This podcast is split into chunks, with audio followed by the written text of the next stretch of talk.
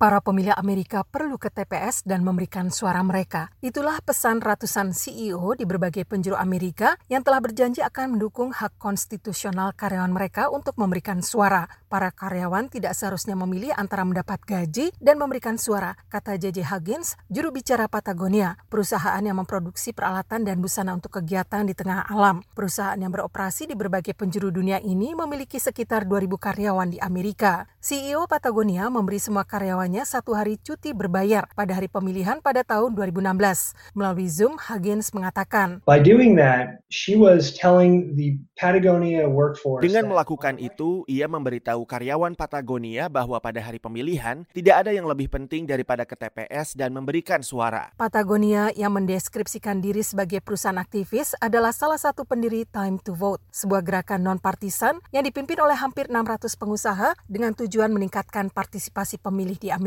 Huggins menambahkan. I mentioned Walmart. We also have Target, Best Buy, Visa, Deloitte. Sebut saja JP Walmart, Morgan. ada juga Target, Best Buy, Visa, Deloitte, JP Morgan Chase, Twitter, Uber, Lyft. Pikirkanlah perusahaan-perusahaan itu dan berapa banyak orang yang mereka pekerjakan, mulai dari pekerja kasar hingga pekerja kantoran. Kami akan memberikan dampak yang jauh lebih besar. Keterlibatan perusahaan-perusahaan seperti itu sangat penting, mengingat 35 persen pemilih menyatakan konflik waktu memilih dengan pekerjaan mereka sebagai faktor utama yang menghalangi mereka ke TPS. Pemilihan di Amerika biasanya diadakan pada hari Selasa, hari kerja biasa. Nora Gilbert dari Vote.org melalui Zoom mengemukakan. there's a, a real role that companies can play in this moment to Ada peran nyata yang dapat dimainkan perusahaan-perusahaan itu sekarang ini untuk memberi karyawan mereka ruang dan kesempatan untuk memberikan suara serta mengangkat merek dan platform mereka untuk menciptakan budaya partisipasi warga negara. Vote.org bekerja sama dengan perusahaan-perusahaan seperti Patagonia untuk menerapkan kebijakan dan praktik yang ramah bagi pemilih.